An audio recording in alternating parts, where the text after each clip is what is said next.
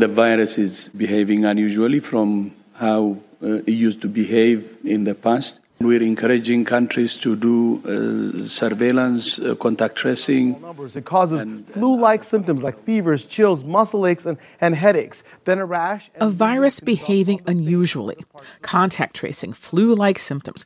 It all sounds familiar, but these reports are not about the coronavirus. They're about monkeypox, also known as MPX. Steven Thrasher is a professor at Northwestern University at the Medill School of Journalism, and he's the author of the forthcoming book, The Viral Underclass The Human Toll When Inequality and Disease Collide. He says monkeypox, or MPX, was identified decades ago, first seen in animals with the first known human infection in 1970 in the Democratic Republic of Congo. Most outbreaks have popped up in Central and Western Africa until recently. We should be concerned that it has affected people on the African continent for a long time. We shouldn't dismiss it because of that. It's had this spill over into Europe and North America in the past few months. Now, after two plus years of dealing with COVID, you might be thinking, oh no, not another virus. But to be clear, there are big differences between monkeypox and COVID. COVID is airborne, monkeypox is not. It is spread by close physical contact. It's much less contagious, and the strain currently spreading around the world is so far less deadly than COVID, and there's already a vaccine. But doctors and researchers are taking note, keeping an eye on how the disease spreads and to whom. It's moving right now between communities of men who have sex with men, gay men and bisexual men. It is now believed some of the monkeypox cases can be traced back to gay events and saunas in Europe. But health officials stress anyone can get the disease. And this is where people like Steven Thrasher get concerned, as the conversation moves from the scientific and medical worlds to the general public through the media, as it eventually has to.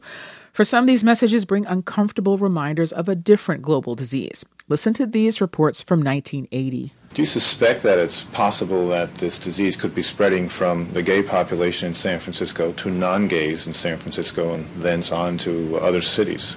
I suspect it, it is spreading, and I suspect it will continue. At first, it seemed to strike only one segment of the population. Now, Barry Peterson tells us this is no longer the case. They're talking about HIV/AIDS. It's good not to think of monkeypox or even HIV as sort of LGBTQ viruses because there's a specificity to men who have sex with men. That's Steven Thrasher again. He recently wrote an article for Scientific American titled Blaming Gay Men for Monkeypox Will Harm Everyone. Thrasher and other experts, doctors, and journalists have emphasized that monkeypox is not a quote gay virus unquote.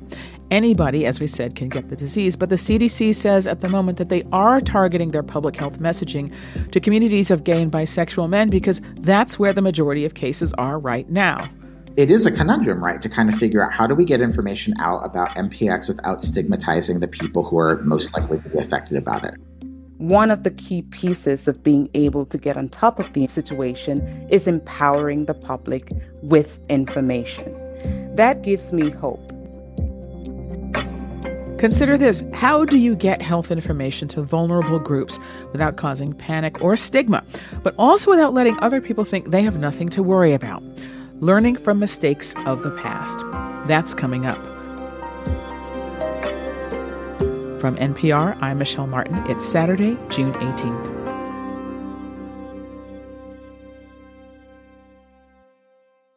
It's Consider This from NPR.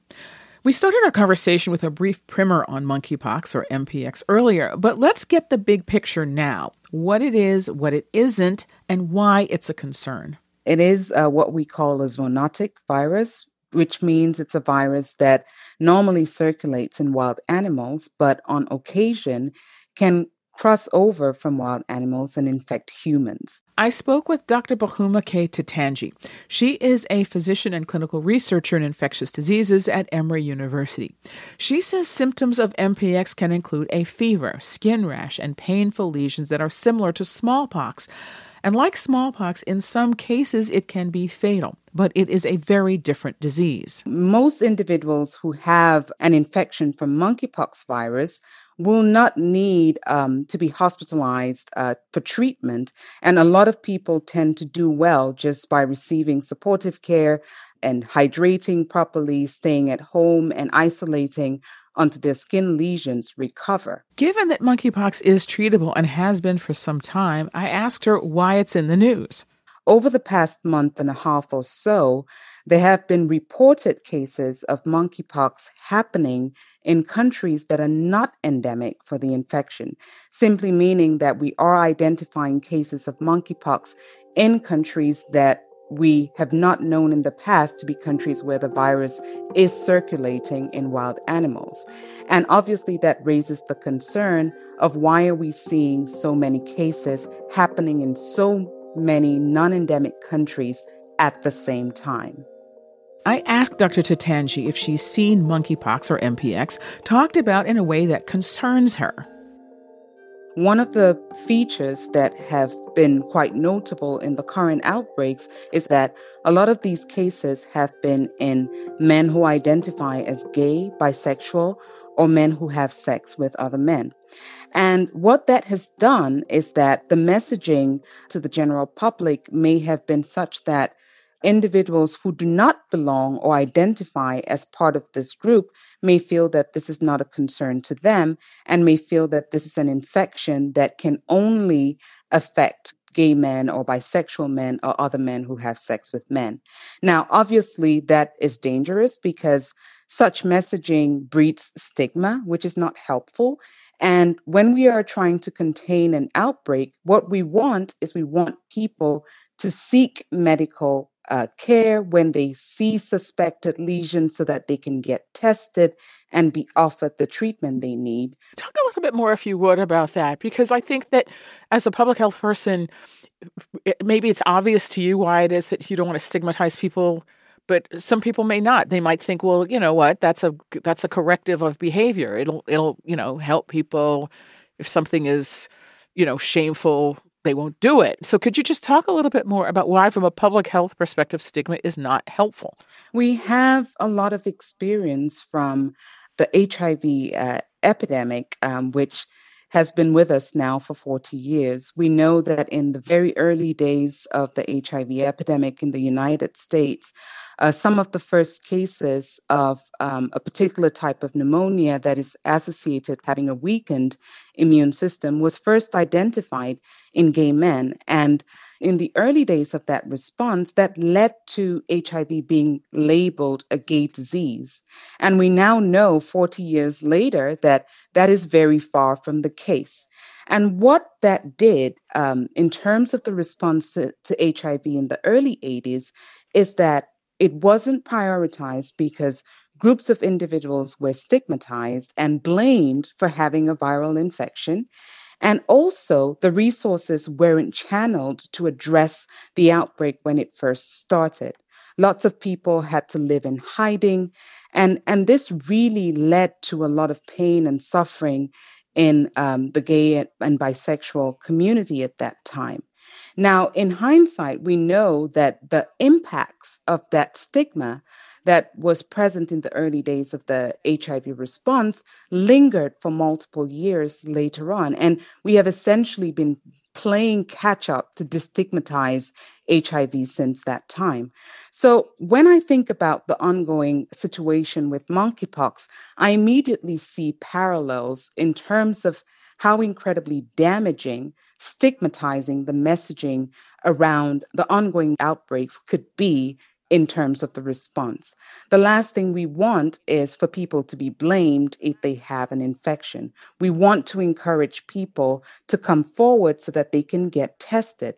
And I also think that it's very important to highlight to the general public that while we may be seeing clusters primarily in certain groups of people, viruses do not discriminate by race, by religion, or by sexual orientation. And a virus can infect absolutely anyone. Are there lessons that you think uh, public health officials could be taking or should be taking from the uh, from what happened during the the era of the you know the 80s and 90s as you were talking about when HIV and AIDS kind of first appeared you know to the general public? I mean, are there lessons that have been learned from that that people should be applying now? if you don't address stigma as it emerges and make sure that the public is very aware that you know, that can be damaging, what happens is that you create complacency in other segments of the po- population who may not feel concerned by an ongoing public health uh, situation that really needs all of our attention.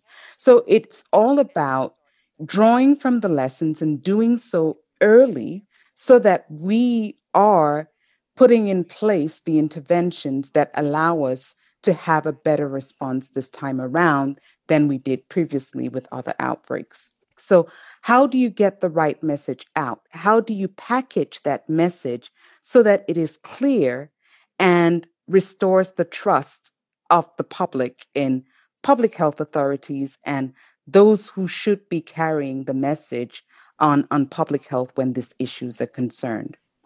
So, so how should they? Let's let's fix this thing right now. what what what what should they be doing? What should they be doing? What should everybody who's involved in communicating about this? Are there some best practices that people should be engaging in? I can only speak for my approach to sort of uh, talking about public health issues. I think that it is important to stick to the facts. It's important to acknowledge where there is a paucity of evidence when you don't know, be able to say we don't know, and always caveat the message with the fact that outbreaks and infectious disease uh, uh, situations or other health concerns can be evolving as the science changes. And as we know more, some of the information that we give could also change. I think that these, for me, have been lessons that I have learned through the years in terms of when you lay the groundwork in that way, the public is not surprised when you come back and you say, hey, look, that thing that we said six months ago when this started, actually, we now know more and it has changed. So this is the updated information and this is how we should act. When we, we message and kind of make the foundation of that messaging be humility in the sense that not every question around a particular disease situation is resolved and that we may not have all the answers. I think that that vulnerability in it itself restores some of that trust because it makes the public health officials come across as being human. Dr. Boghuma K. Titanji is an infectious disease physician and virologist at Emory University. Getting information about a disease outbreak to the most vulnerable groups is key, but often it is not easy. That's coming up. The World Health Organization is convening its emergency committee next week to decide whether the monkeypox outbreak is a public health emergency of international concern. That's the world's highest health alert. The only two viruses that currently have that designation are COVID and polio. I study this stuff and I had a nightmare the other night that I had it. And in the nightmare, I couldn't, like, I didn't know where to go. Steven Thrasher writes about inequality in healthcare. He worries that the public health system could be doing more to prevent the spread of monkeypox. And it's really unfortunate because where I live in Chicago, and throughout the coronavirus pandemic, I got notices about what the rate was, whether or not to use masks, where to get a vaccine, when I was eligible for a vaccine, when to get a booster. All of that just went straight to my phone. Nothing like that is happening right now. Thrasher says that there's still time to make sure the right people get the right information about preventing and treating monkeypox. Part of what we need to do is have a harm reduction model for what can be done. Part of that looks like keeping people's contact information, letting them know what they need to look for in case they get affected after the fact. And there, I think LGBTQ organizations can have a lot of effect. At the same time, he realizes that information only goes so far.